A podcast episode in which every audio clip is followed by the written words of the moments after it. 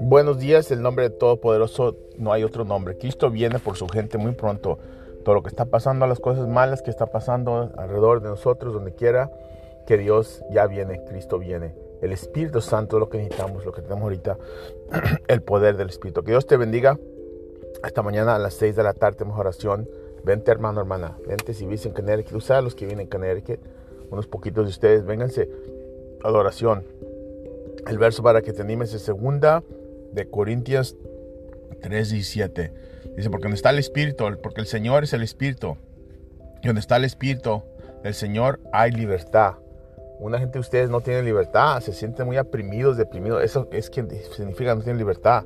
Estar libre en Cristo, eso es. Yo estoy libre en Cristo, tú también, si dejas que te libre, te liberte. Que tengas un tremendo día. Voy a orar. Le pide al Señor que te ayude, te bendiga y te cuida y te acerca más a Él. Acércate más. El Espíritu Santo es poderoso. Que Dios te bendiga. En el nombre de Jesús. Amén.